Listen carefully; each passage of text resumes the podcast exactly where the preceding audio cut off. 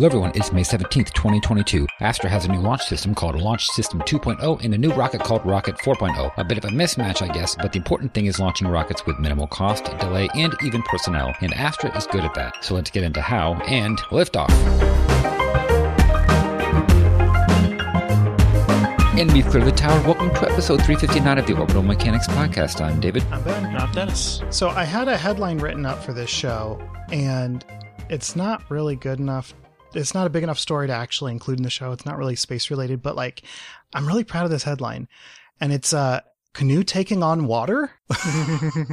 like, come on, this headline writes itself. The Canoo is an electric company that that's gonna uh, maybe be making a, a, van for the astronauts to get out to the, the SLS pad. And I mean, it's, it's a really simple story. They're running out of funding and they've, you know, produced like fewer than 100 vehicles and they're getting ready to go to full production, but it's just really tight for a startup that's trying to build expensive things. So maybe they'll be making the new Astrovan. Maybe they won't. I think it looks pretty cool. So I would like them to. Right with the idea being that these new Astrovans should be zero emissions. And so that's yeah. why the idea of like, oh, why can't we just bring back the old airstreams? And that's the reason why. I mean, to be fair though, these these cars are driven so little that the amount of emissions that they produce is a rounding error. but it's really about the optics and the in- intention, right? You would have less of an impact on the environment if you just bought a used car or some other vehicle than having to pay for a brand new one being made. You know what I mean? So yeah, and one that's not going to pull any other miles off of the road, really.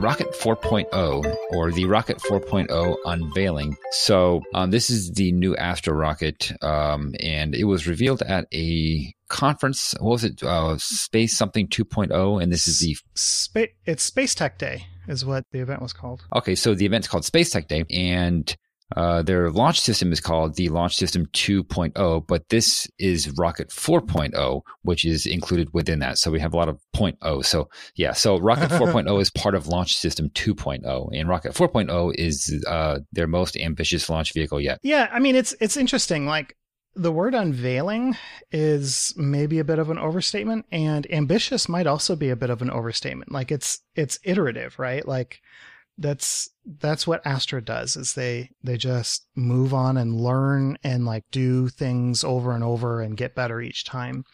And so yeah, Rocket 4.0 is definitely bigger, but it's not like, you know, it's not spaceship. Starship. Or, uh, right? Starship. Yeah. Man. Man, for a space nerd, I'm bad at remembering such a simple name. Okay. That's fine. It's because it's so simple. That's the problem. Yeah. yeah, I think you're probably right. So uh, before we talk more about Rocket 4.0, let's talk about Launch System 2.0. So it's, I mean, it's essentially the same thing as what they were already using. Um, it will sh- be able to fit in shipping containers, as will Rocket 4.0. But um, everything just packs away and you can ship it to wherever and unpack it and, and launch. And, you know, speaking of iteration, uh, Launch System 1 started with 21 launch support staffers and now they've gotten it down to eight people required to launch Rocket uh, 3.0. For Launch System 2.0, they are aiming for having two people be able to show up to a site and launch a rocket. Yeah, that's impressive. That's really and cool. you know th- this is like I-, I don't believe that that is two people walk out there with a bunch of cargo containers and set everything up themselves. It's just two people required to sit there and you know wait for the command and press a button to to start the launch sequence or whatever. But um, Chris Kemp, so well, so this event, uh, Space Tech Day, it was basically a bunch of Astra PowerPoints and some tours that you know cameras were not invited on. And like i really wish i was there. It looked like mm-hmm. a lot of fun. I am totally down for a trip out to san francisco. Uh maybe i should have worked harder to get out there. But anyway Uh, anyway, Chris Kemp, um, when he was unveiling um, Launch System 2.0, had this really interesting way of talking about how many people should be required to launch a rocket. And he said, if hundreds of passengers can get on a jet and fly across the ocean with a pilot and co-pilot, why can't a couple of people fly a rocket? And, you know, he kind of then bashed uh, airlines a little bit by saying like, our rocket's simpler than an airplane. They only need two people. Why should we need more? I mean, that's a good point, except that it's not really the pilots. There's a whole bunch of people um, in the uh, control tower. What the control Air tower? Air traffic control. Yeah. The- yeah, there's a whole bunch of people in the air traffic control tower. So, I mean, it's really not just two pilots. But well, sure, but FCC does the same thing as ATC does. Like FCC is in charge of saying, you know, hey, let's issue NOTAMs and things like that. Like that's what they do. Analogous to how you were describing it, it's not two people to set it up, but two people to actually operate its launch. In the same way, I guess that even a plane has to have, you know, maintenance crew and refueling and all the people on the Right. ground that help get that Mhm. plane out there and ready to go. Right. So this would be two people in mission control, let's say, or whatever they call that. But I mean, I wouldn't be surprised if it, or I wouldn't hold it against them, like if they needed more, because it's not a perfect analogy just because there, there's there's not a lot of traffic, right? Is I mean, you're not launching ten rockets in you know like an hour or something, so it's not the same thing. But yeah, I Not get the point, which is Mm. right. Not Yeah, sure. not. True, but I totally support, and I think it, it's amazing that you know if they can get it down to just two people, then that is a big deal, actually, Well, and getting it down to eight people, or even eight. eight yeah, people is a huge deal. yeah. Hmm. We're so used to seeing, I don't know, like several dozen. Um, that this is pretty Yeah. impressive. Uh, Mike in the chat says that the next step is just going to be to make Chris do everything himself.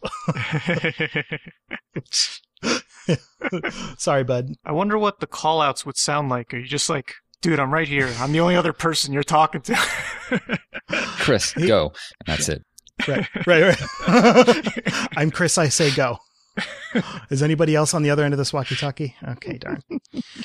right. So Chris Kemp, I say I say he bashed airlines, but like he made a lot of references to airlines and airplane uh, manufacturing. So the entire time he's standing up on this stage, there's a, a rocket 3.0 sitting next to him, and I believe it's LV 0011, I think. Uh, he, he like he named the mission. It's it was one of the um one of the TROPICS uh, vehicles, Hmm. and the, as, at one point he stops and he's just like gesturing to it. And he's like, "Look at this thing! Like it's basically an airplane. It's got an engine and a fuselage, but like this is way simpler than an airplane. It's it's a tube with a pointy end and fewer moving parts than an airplane." And he was saying like if Cessna can crank out you know 200 airplanes a year for X number of dollars. Why can't we do that with this airplane? Like this is totally doable. And and then he like actually got into like bashing territory. He had a graph on screen that was sort of an upside down bathtub curve. Um, but it was um, like reusability versus uh, versus quantity versus cost. And he's talking about the relationship of these things. And he said that you could either have the largest rocket, and there's a a, a drawing of Starship on the screen. It says you can either have the largest rocket that's reused more times than anybody else, or you can have the largest factory producing more rockets than anybody else. And so it's really interesting that you know it, it's really getting into the idea of you know disposable syringes um, being like this really big breakthrough in medical technology like you don't need to spend all this time sterilizing and making sure that everything is clean and works like just use it once we'll assure that it works in the factory at scale uh, and then you use it once and you don't have to worry about it again and like on the one hand it's really exciting because he's totally right about this model but on the other hand like as a species we're trying to move towards sustainability and it's a little Hmm. I don't know, not not exactly tone deaf, but it kind of sits a little weird. But you know, all that I'm saying with the total understanding and background that we're not using rockets as fast as we're using disposable plastic uh, Hmm. objects. So it's like not really the same thing. It's just kind of the way that that I have to process it. I think eventually reusability will obviously win out because you can't Right. really compete with that in the long term. I mean, for right now, probably, but yeah. I, I think you're absolutely right. So then Rocket 4.0, um, and like I said, reveal is maybe a, a a bit much, but they did they did quote some specs, um, not a lot. And at the end there was a Q and A, and Tim Dodd was like, "Hey, tell us more about this, like all the juicy details. Are you doing this? Are you doing that?" And Chris basically reiterated what he had said on stage, and and went and that's it. so, so they're being really tight-lipped. But there's some interesting speculation here um, from SpaceNews.com that I, I think makes a lot of sense. So Rocket 4.0 um, is going to be doing 300 kilograms to low Earth orbit and 200 kilograms to sun synchronous orbit. Um, Astra's stated goal, I believe, is 300 to 300. Uh, 300 kilograms to 300 kilometers. And uh, the the base price for this vehicle that they're quoting is 3.95 million dollars, which is not Cessna money, but it's mm-hmm. pretty darn cheap. Um, Rocket 4.0, they're they're making it bigger um, so that they can start targeting the the constellation market. The idea is that uh, Rocket 3.0 is great for a single tiny vehicle. Falcon 9 is great for a single giant vehicle or an incredible number of smaller vehicles. But Rocket 4.0 is targeting more of a, a sweet spot where they're looking at being able to launch two small satellites or two medium, you know, like constellation medium, not actual satellite medium, right? Mm. Constellation medium is a lot smaller.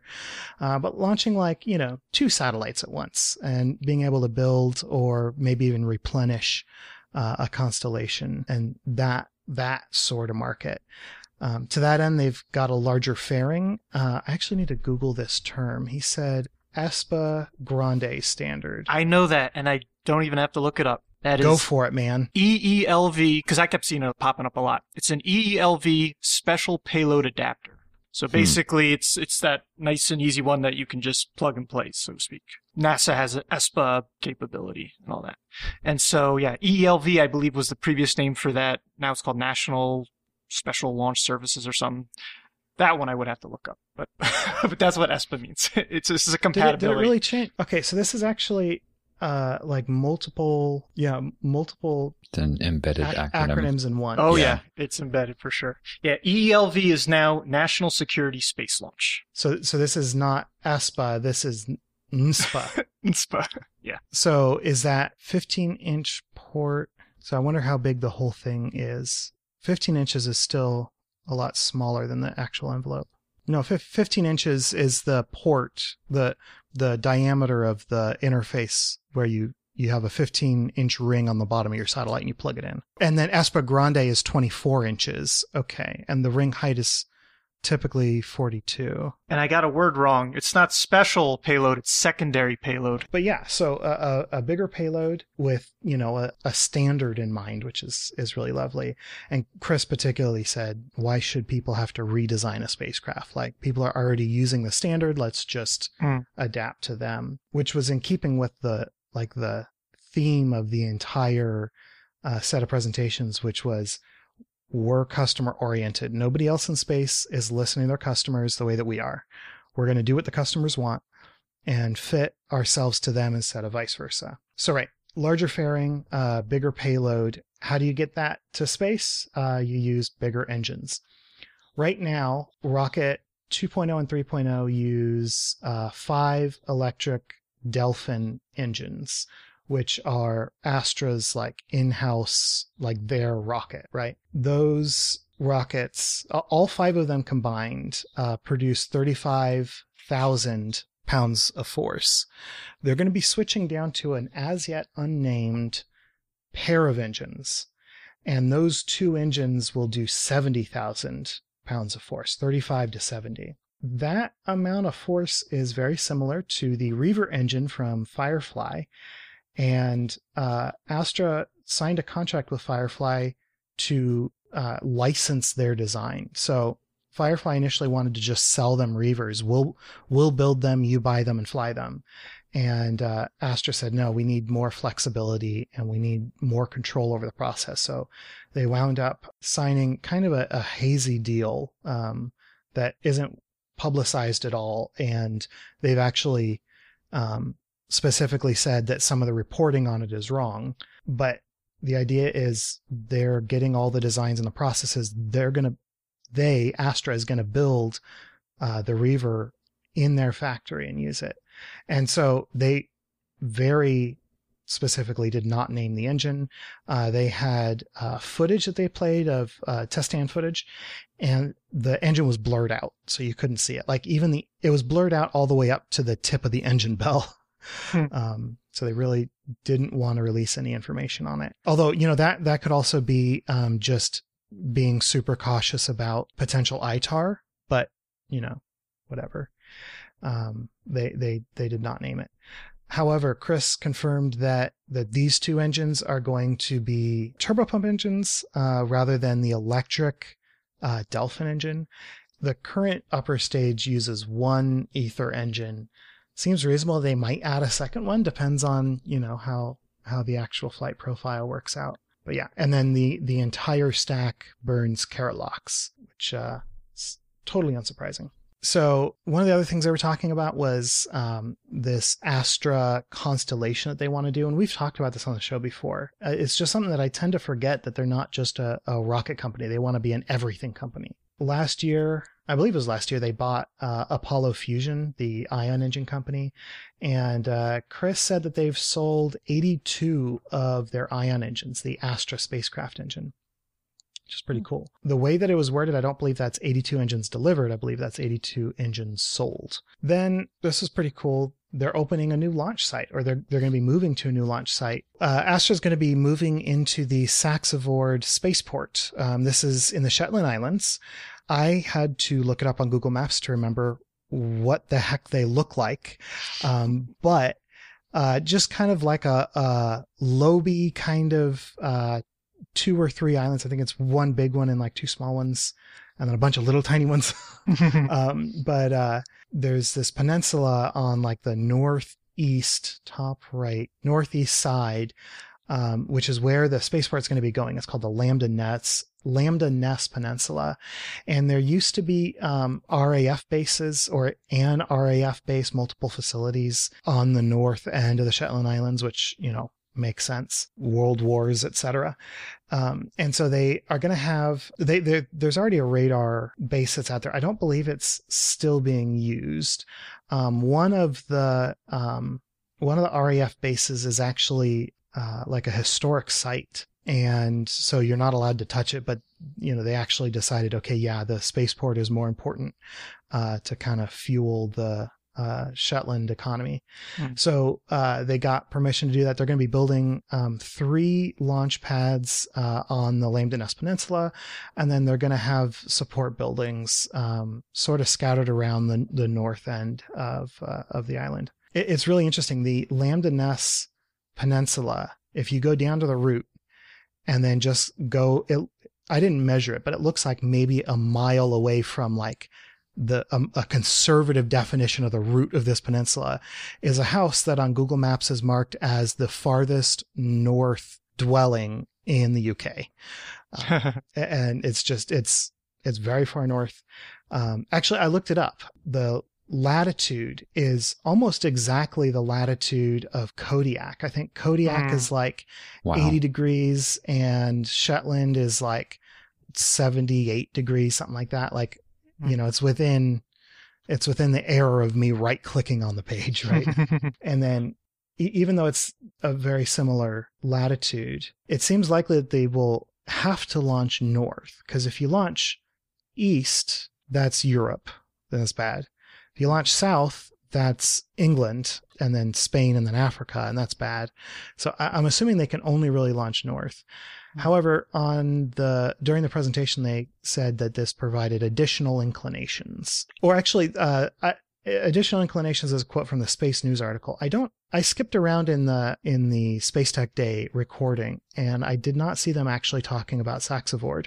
So that may have been a, a separate announcement. Um, I don't want to get myself into trouble there. I think you're bang on in terms of just gonna have to launch more northerly than you can potentially do if you wanted at Kodiak. Because if you look at their yeah. website and they give the range of inclinations they can hit, uh, Kodiak their lowest their low end is 59 degrees, while Saxavord Yo. the low end is 75 degrees.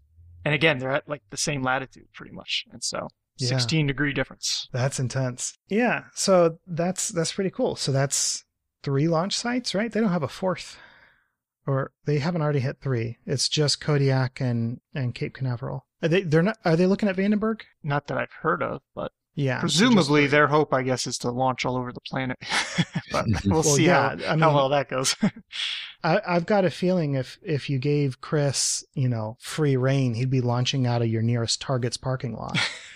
Um, and like I say that flippantly, but like that's not too far off from the truth. Like they, Yeah. they could, That's the goal. in theory, they could do that, and that's really cool. That is the goal, and I guess it's really just because of all of the FAA restrictions. Obviously, um, that is the huge the huge limit there. But And, and the the moral implications of flying rockets over residential areas. But yeah, well, that too. I guess I meant that by by way of the FAA saying so. But yeah, all right. But- sure. But um, yeah, I sometimes forget that you know this is meant to be very very mobile, and so yeah, you can put it in a cargo container, or or you could put it on a truck or wherever, and just you know drive there, or put on a boat. Um, Hmm. this is you know like the world's most transportable rocket, I guess, um, Hmm, or yeah. at least that's the idea. That's the whole goal. Yeah, during his during his presentation, he did bring up that uh, essentially FAA licensing or yeah, FAA licensing is going to limit your uh, launch cadence just in principle at a given site, and so having multiple sites kind of works against that. I mean, we've certainly seen that with SpaceX. You know, Mm. like their their closest launch times or their you know fastest launch cadence between launches is not at the same site. It's at it's at Mm. multiple sites. I didn't know that there was a limit that they imposed. I thought that the limit was for some other reason, but there's just a they- they just don't want rockets launching one after the other. I, I I could be wrong, but my understanding it sounded almost like it's just a matter of that's just how it is right now.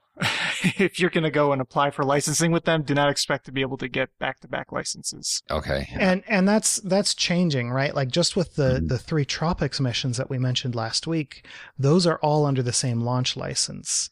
Hmm. Um, I haven't looked at it. I don't know what the theoretical legal fastest they could launch those guys is, but um, Hmm. it, it is changing. And F- FAA has really been talking a lot about how the world is changing and they need to change as well. They're they're a little bit bound up by uh, congressional approval and you know the need to to actually get permission to do some things, but for the most part, you know, FAA exists because Congress delegated that power to the executive branch and the executive branch built FAA. So, you know, to some extent they can they can do this on their own and, and they are doing it. So it, it's really interesting. Like, you know, disclaimer, I work for DOT. I'm a contractor.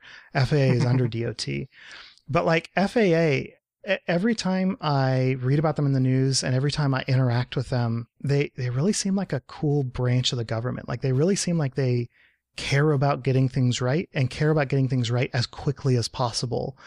And quickly is not going to supersede right, but they, you know, it, it's all, it all seems really well balanced. Um, and that, that's uh, very unusual. um, so it's just, it, it seems cool. I, I, I like the FAA as much as you can like uh, a bureaucracy, you know, like Mhm.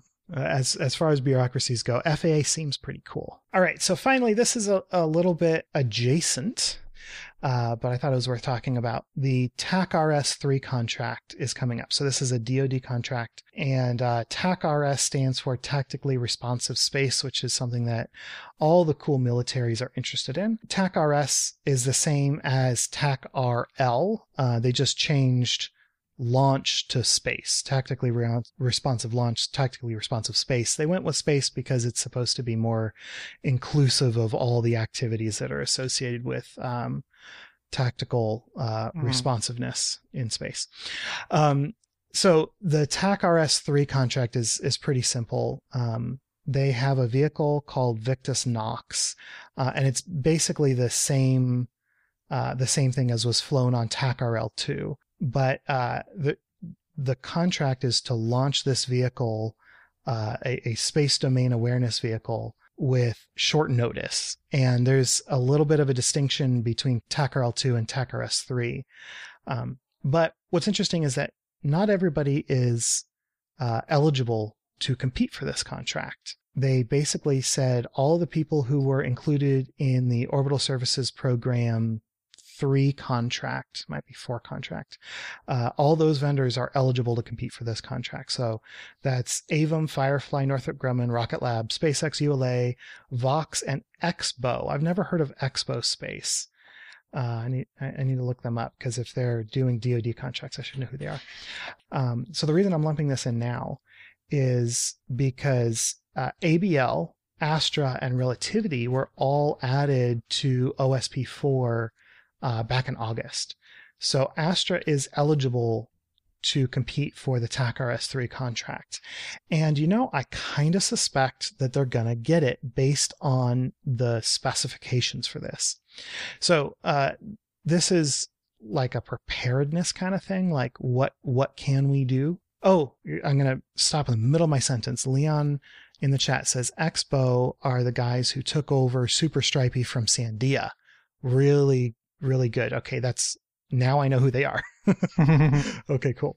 So the whole TACRL TACRS system or uh, series of missions is is to get payloads that DoD wants up into space, but it's more about establishing the ability to be tactically responsive in space. I'm going to say that every chance I get. So TAC-RL 2, the previous contract, uh, was flown on a Pegasus XL. And so the idea was they wanted to go from beginning mission planning to launch uh, in like 10 months or fewer, something like that. They, they actually did it in fewer than 10 months. I don't know what the goal was, but then they wanted to be able to hand the, the vehicle off and have it integrated and launched within 21 days, which is really short. Like that's, that's not a, a lot of time. Hmm. Uh, TAC-RS3 is way more intense, which is why I'm thinking Astra's probably in a really good place for it. It only allows months to get to mission readiness from instead of 10 months, we're talking like a, a several months, a handful of months. And so the idea is you you do uh, all of your planning and integration, everything over a couple of months, and then you go into an unknown hold period, which could be a week or it could be a couple months. And then you get the green light to launch this vehicle and you have 24 hours from the green light to actually getting it off the ground. That that's really intense, um, especially with an unknown hold period. Um, mm. And this this seems like a really great way to test actual responsiveness. Um, like how how well do you actually uh, respond to changing conditions rather than you know just setting a really specific cadence and sticking to it like actually having those unknowns is going to hopefully lead to an impressive uh, launch demonstration. Yeah, it's a really cool concept. I like that this is happening in parallel with sort of all the other kind of buzzwordy things in spaceflight right now. Yeah. Yeah. I mean, it sucks that it has to. Um, this week we saw a couple of different nations sign on to, um, geez, I can't remember. It's it's an agreement about about combat in space, and so you know, there's there's hmm. some movement there. But like, I feel like everywhere should be civilian territory. Like, you know, I don't think that that any perfect world includes a military and like however far you want to step away from perfect and have that still be true is totally up for debate but like you know i'm such an idealist i see space as being a place for science and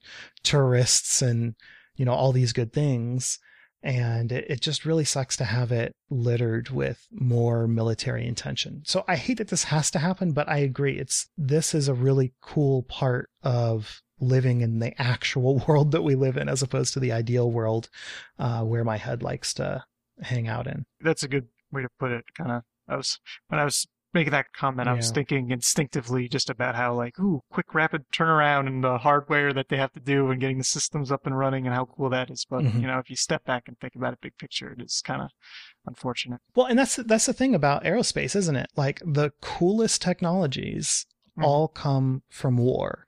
Now that doesn't mean that war is worth it. I guarantee you those lives lost are not worth it. But like, there's really incredible technology that came out of both of the world wars. There's really cool technology that's coming out of this requirement here to, to be responsive. So it's kind of the, the sugar that helps the poison pill go down. Hmm. Yeah. Well, it, it's either cool technology that comes from war or it's cool technology that will be then used for war because it's cool. Boy, I thought I was a downer. Thanks, David. Okay, let's do four short and sweets this week. Ben, what is the first? Right, first, Axiom 1 putting strain on ISS. The Axiom 1 crew, despite their extended stay aboard station, experienced an aggressive pace of work while in orbit.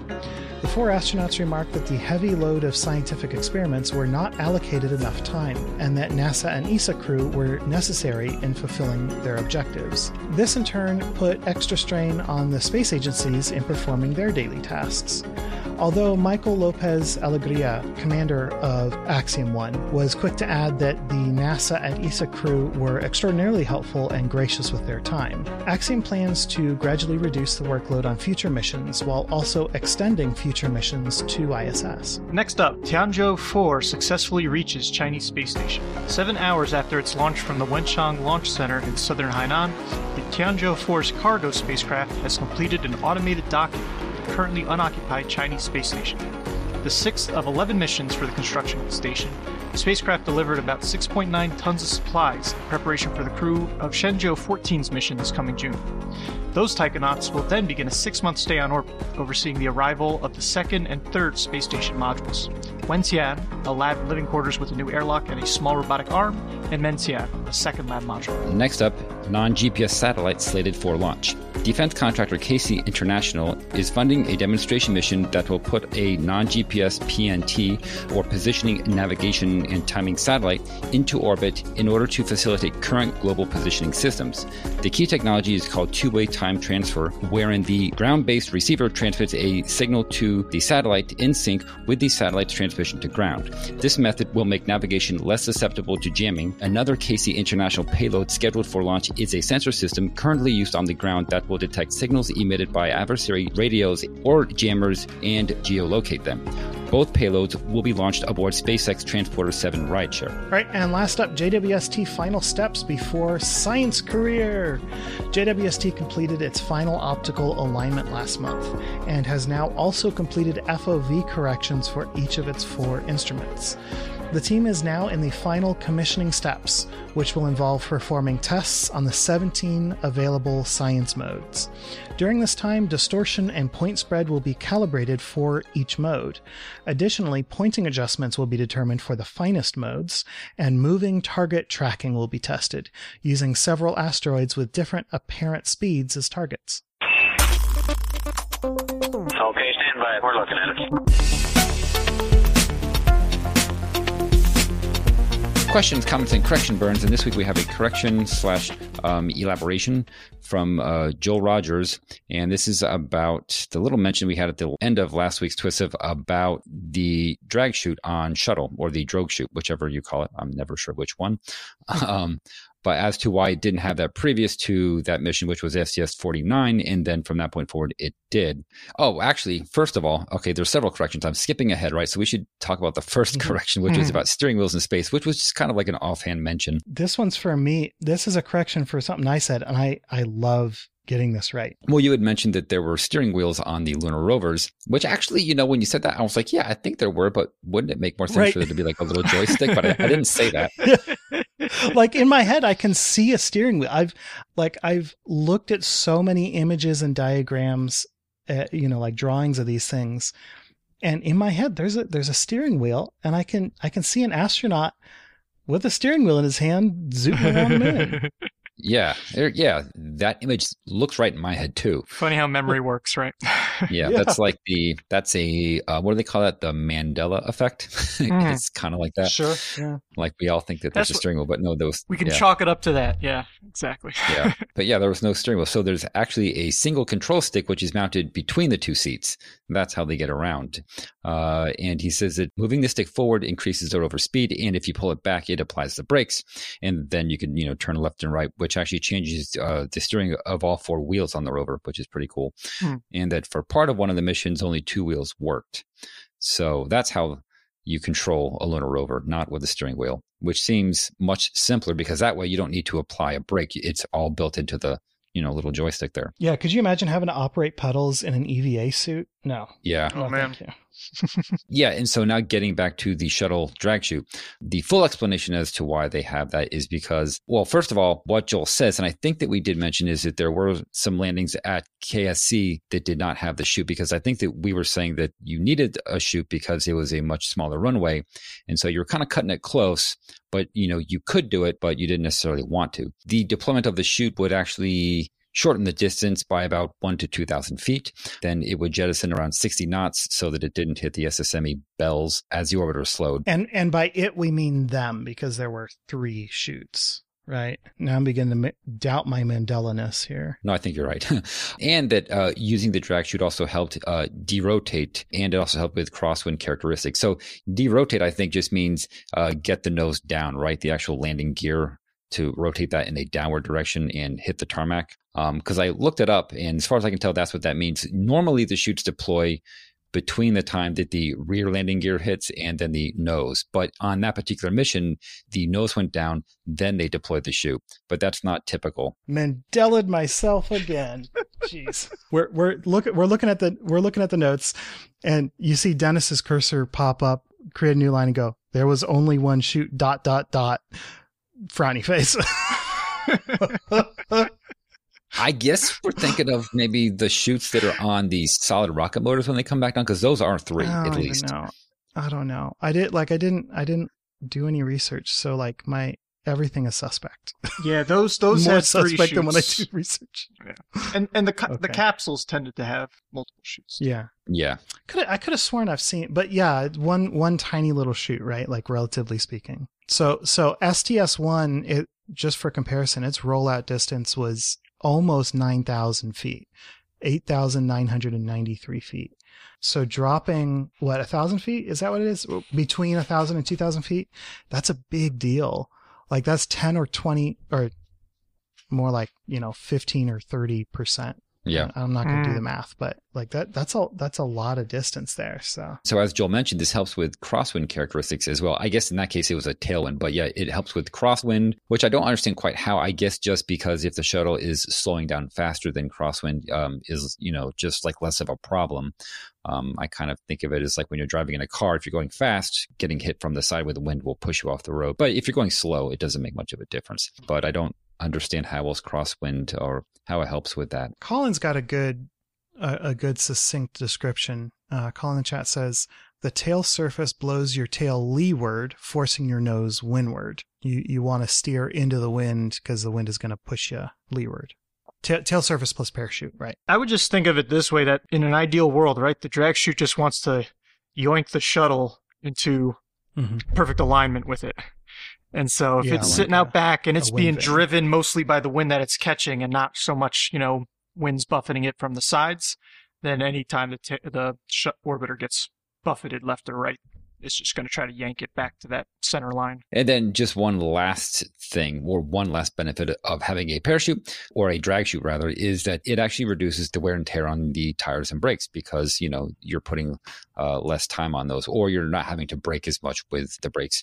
I think there was a shuttle. I There's a high STS 49, but- profile one. yeah, well, there's a couple where the landing didn't go nominally, but yeah, there was one where the left or the port or starboard side, I'm not sure which uh, brake had to be applied more than the other because of crosswind, and that caused, I believe, like one of the brakes to burn out and the tire to explode or something. Um, it was not good. Mm. They did have an, a tire explode, but it was towards the very final stretch, so it didn't impact the shuttle too much. But they could actually hear the pop and then like the you know like that plump plump plump plump sound, like you could actually hear a flat tire which is kind of funny. They heard that from inside the orbiter. So yeah, thanks for the correction because we have a much better understanding of it. Yeah, one chute per shuttle, not three, and uh, now we understand why they're there. All right, so this week in spaceflight history, we have just three winners: uh, the Greek Leon Running Man, and uh, we have Deathkin. That's it. And the clue was uh, if a spacecraft falls in the forest and no one is around to hear it, dot, dot, dot.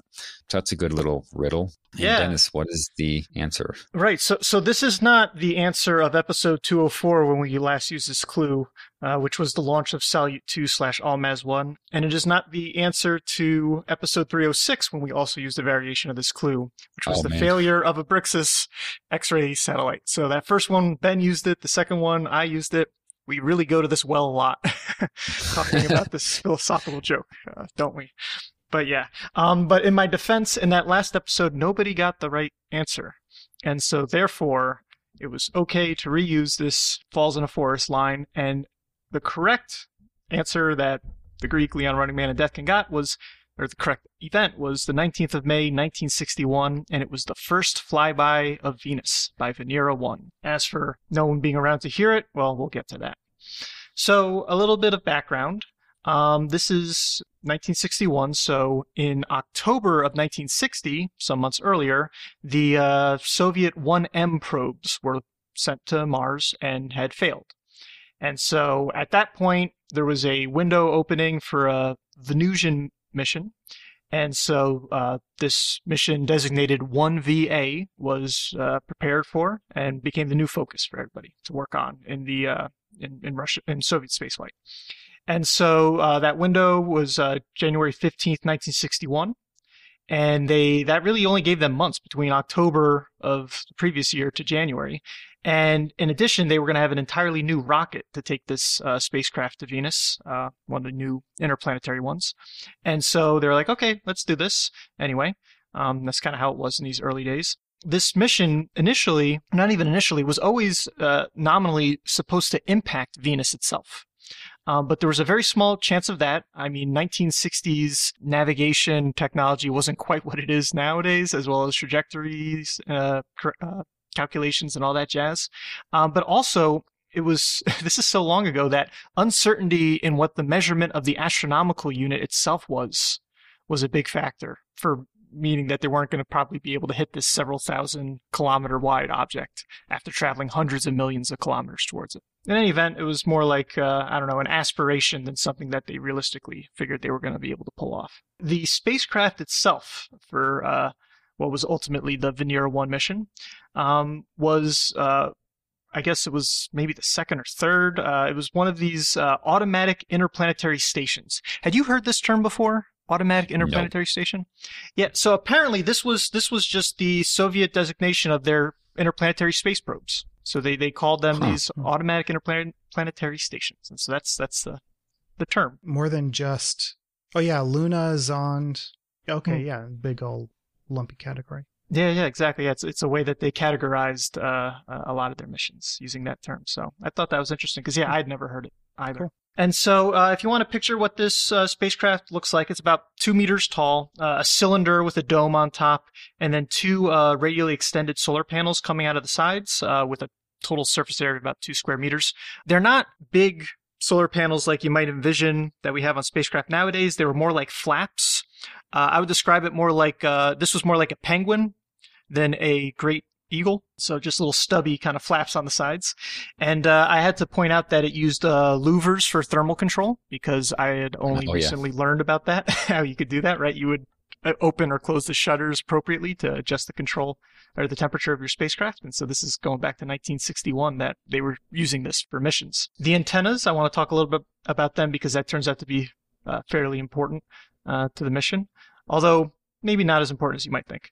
So uh, it had three antennas on board. So there was a 2.4 meter long omnidirectional omnidirectional antenna uh, that basically did VHF stuff and would be useful for the early stages of communicating with the spacecraft while it was still close to Earth. Then there was, uh, when it got close to Venus, uh, it would deploy this big parabolic uh, two meter diameter, actually even a little bigger than two meter uh, meter diameter uh, high gain antenna uh, that would do some what is you know we now know as L and S band um, communications back to Earth. And so right, that's you're going to want to have your bigger throughput because you're now as far from uh, the Earth as you're going to be during the useful part of the mission, the critical part of the mission. And then there was a actually an intermediate antenna as well, a, T-shaped semi-directional antenna. And so this one would basically was at an intermediate frequency between the other two, UHF, and it'd be used for uh, direct-to-Earth communication when you were too far away for the omnidirectional, but you weren't quite quite ready to bust out the high gain antenna. I thought that was pretty interesting to kind of try to cover all your bases there with the antennas. And then scientific instruments. This was early days where the instruments were rudimentary, but you were getting very fundamental stuff because you were measuring things for the very first time. Um, and so it had a magnetometer, an ion trap, a micrometeorite detector, uh, and a cosmic ray counter, as well as an infrared radiometer for uh, getting measurements of Venus itself. If it were to you know, do its flyby. Maybe it would impact Venus, but in all likelihood, right, it would do a flyby and you'd be able to go and uh, get some good close-up measurements of Venus. And I liked uh, this. This is such a sign of the times. Uh, the dome at the top that I mentioned was pressurized to uh, 1.2 atmospheres, and it contained pennants, including a seven centimeter diameter globe of the Earth that had a disk in it uh, with the Soviet coat of arms on one side and a diagram of the solar system on the other. And so clearly you would want to have that there. So when you go and land in Venus and splash down in the oceans of Venus, because again, this was that time where we did not know the surface properties of Venus that well, you very well could have landed in oceans as far as we could tell, and then go and bring this little piece of propaganda to another world. I thought it was because if they thought that maybe there might be, you know, like inhabitants or Venusians or something, and they wanted to show them this is where we're from. I mean, like, I don't that- understand why they would. Yeah, well, I mean, it's it's a twofer, I guess. You know, I mean, if, yeah, if there's life there, then they definitely the life can see it. Otherwise, you get to go and tell everybody that you put these awesome knickknacks, uh, you know, on the. Yeah, yeah, I, I don't know. Maybe it was uh, as I don't know if it was as. It doesn't strike me as as sophisticated as the golden plates on Voyager. Or, or the ones that were on Pioneer, uh, in terms of like you know being intentionally designed, like aliens see it and they can interpret from that where planet Earth is in the galaxy and uh, humans and DNA and all that kind of stuff. But but maybe because because yeah, life being on Venus was still in play at this time. I think. yeah. Well, I mean, it has a diagram of the solar system, so I just didn't see why they would put Yeah. that there un- unless they thought that somebody would see it. I get the Soviet, you know, like you want to put flags on the planet or whatever, but a diagram, I don't see the reason for that other than to announce where it came You let from. the you let the upper brass design the one side, and then you let the uh, the scientists and engineers design the other, Mhm. and they. yeah, that makes more know. sense. I don't know. I'm just joking, but yeah, no, that that that Uh, is did good. you mention? Did you mention that the uh, the little seven centimeter globe was designed so that it could float on a theor you know theoretically could float on an ocean on the surface of, of Venus. That's true. I didn't mention the floating. I said, yeah. It, so not only would it like potentially splash down on Venus, but uh, yeah, that makes sense that that globe would then be able to kind of float along there, so any aliens can go and fish it out and check it out. And as far as how the spacecraft was stabilized, I thought this was uh, a pretty cool idea or a pretty cool approach, as well as something that is important to the story later on. And so it was launched essentially uh, spin stabilized until it would get near Venus, and then it would be able to switch over to three axis stabilization, so it would be able to point its instruments in the correct location for getting their measurements. Because in particular, that infrared radiometer was uh, needed to be pointed in the right direction, uh, as well as making sure that the high gain antenna would then point back to Earth, so you could communicate back home. And so the mission itself. Um, this new rocket that would be taking it was an 8K78, uh, which we later uh, were named uh, these in this series, uh, Molnias, which uh, made it at this time the most powerful launch vehicle, and it had the uh, Tyazhely Sputnik 5 Earth orbiting launch platform, where those last four words come from a, a NASA document. Tyazhely Sputnik 5 is basically uh, the name that they had given the uppermost stage of the rocket that would ultimately send the spacecraft on its way to Venus. Uh, Tyazhely also means heavy, so you might have heard of heavy Sput- Sputnik. That's kind of where that comes from. Yeah, the 8K78 is, was pretty cool. It, it had some improvements on the previous uh, uh, Soviet launcher, the 8K72, uh, which was called Luna, and so you might know it by that name. Uh, right, uh, similar to this, like right this era, there's a lot of spacecraft and rockets with that shared names. And so Luna uh, was one of those. There were four stages, and so the question is, do you want to zero index it or not? And so it depends on the source. Uh, I'm going to, for the sake of me not getting tripped up, I'm going to remove the zero indexing, and I'm going to start with stage one as stage one. And so uh, stage one and stage two fire in parallel at the beginning. So this is uh, um, stage one is these four uh, RD-107 engines that are strapped on around the central uh, RD-108 engine, and that central one counts as the stage two. So that's the kind of designation that they would give for those. These uh, had lar- these engines had larger tanks and higher pressurization, so they had a few percent more thrust than the uh, previous uh, uh, Luna ones. And essentially, they were uh, reinforced R7 ICBMs. But what really made the Molniya the most powerful launch vehicle at the time was the addition of a third and fourth stage. So that third stage was a single RD uh, 0107, which was uh, as a bit of a side of history, was the uh, designed or developed for the R9 rocket, which was Korolev's last attempt to try to make a militarily useful rocket or missile, I guess. Obviously, missiles kept being developed, but this was Korolev's last shot at making uh, uh, one. The idea was that the stage three would take you up to the parking orbit around the Earth, and this is what had failed for those uh, aforementioned uh, 1M probes to Mars. Why they weren't able to get to the uh, planet. They they you know they just didn't leave Earth orbit. And fun fact, these three are the basis for Soyuz, that classic kind of uh, Soviet slash Russian heritage that and, and, family trees that kind of passed down down over the generations. And so, um, that's why if you looked at a, a an 8K78 Molniya, yeah, you would basically be seeing what looks like a Soyuz nowadays. And then finally, the there's that fourth stage, the uh, the the heavy Sputnik, um, and this one. Uh, was very innovative, and uh, shout out to Leon Running Man for pointing out a few of these uh, uh, uh, first successes from this this fourth stage. And so the engine was an S1 dot an S1 5400, it needed to be able to restart after one orbit in uh, free fall, uh, you know, microgravity. And so that was going to be something challenging. Uh, it didn't always work, as we'll see, but uh, it was it was impressive. It had uh, 340 seconds of uh, specific impulse, which was the highest at the time. Um, it was the first engine to restart, and like still pretty high. Yeah, that's that's nothing to mm-hmm. yeah uh, to yeah. balk at. Yeah, for sure. Russian engines are uh, like in a class of their own. Mm-hmm like throughout history. Yeah. totally. And it was also the first stage combustion cycle, probably in no small part why it had uh, such good ISP. And it also uh, had uh, a section uh, the called the uh, BOZ or uh, Block Обеспечения Запуска, which is that's what the BOZ stands for, and, and that translates to Ignition Insurance System. Uh, which is essentially four ullage motors. And this was the first time ullage motors were used, right? So giving yourself a little bit of a push to get your propellant to the uh, outlet of the tank so you're not sucking in air into your uh, engines and causing trouble. And then it also had another important uh, feature on there, the orientation and stabilization system, or SOIS, uh, which I wasn't able to dig up that uh, what that is in Russian, but essentially it was a uh, a bunch of uh, gas thrusters to make sure you were pointed in the right direction when you were ready to leave low Earth orbit, your parking orbit, and go to your interplanetary uh, destination. Right. And so, yeah, basically you would just, how long were you in your parking orbit? Just however long until you got to the right uh, location for your uh, insertion point. And so typically it'd just be kind of one orbit-ish, and then you would go and fire your stage four. And uh, when I was looking into this, I found something I thought was pretty cool too. Uh, th- this nomenclature that's used for the different parts of a Molniya. The core was called Block A.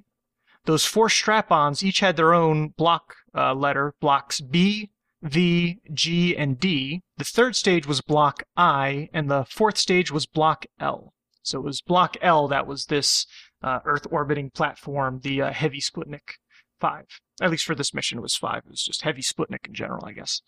Yeah, so so if you ever see them referencing, you know, the block I was a part of this failure or whatever, that's talking about, in this case, the third engine of this, uh, or the third stage of this particular uh, Molniya uh, rocket. This parking orbit was, you know, 230 by 280 kilometers roughly, and uh, 65 degrees inclination, so quite inclined, and that was that.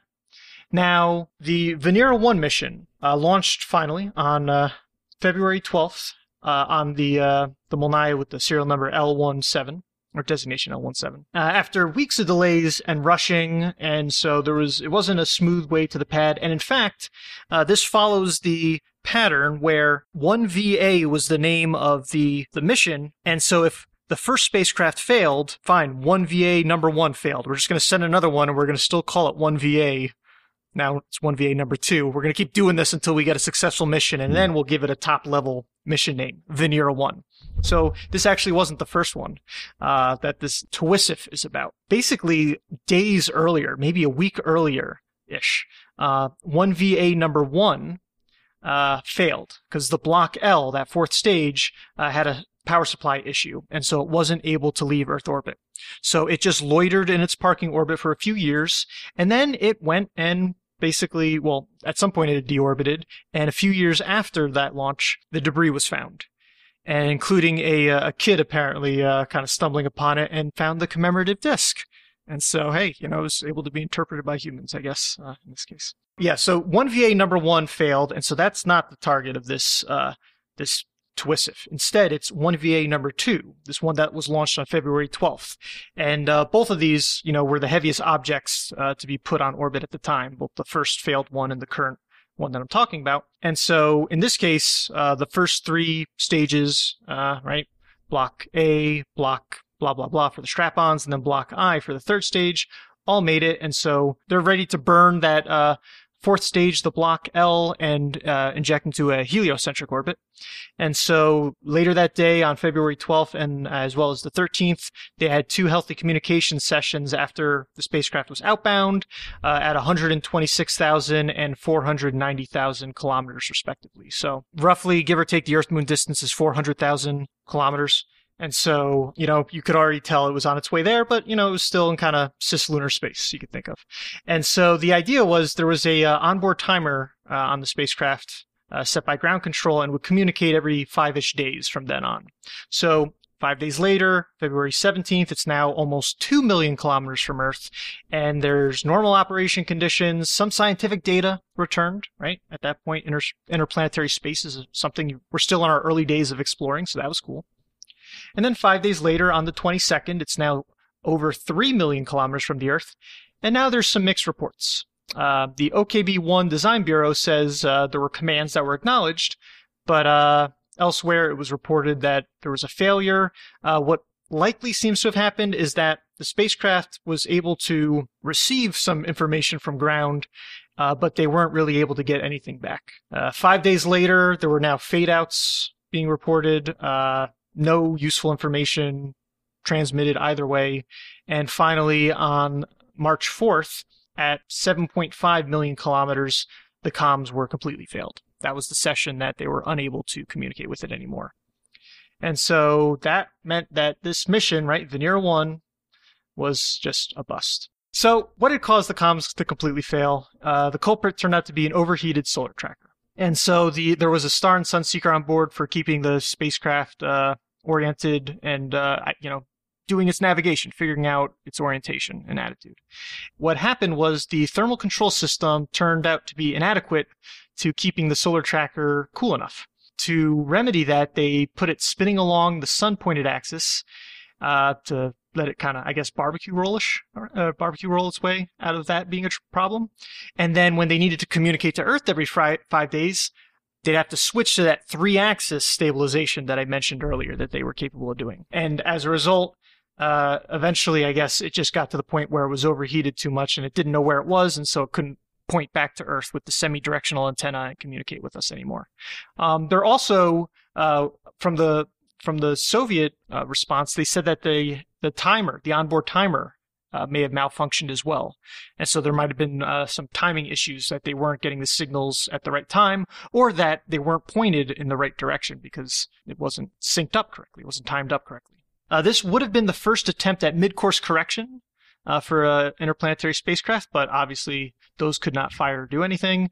Uh, the spacecraft sailed uh, 100,000 kilometers past Venus on May 19th, and hence the clue if a uh, if a spacecraft falls in the forest and no one's around to hear it, dot dot dot. Well, that's what happened here. The spacecraft they knew based on orbital mechanics that it was going to be flying by Venus, and they were able to basically tease out that it'd be you know 100,000 kilometers.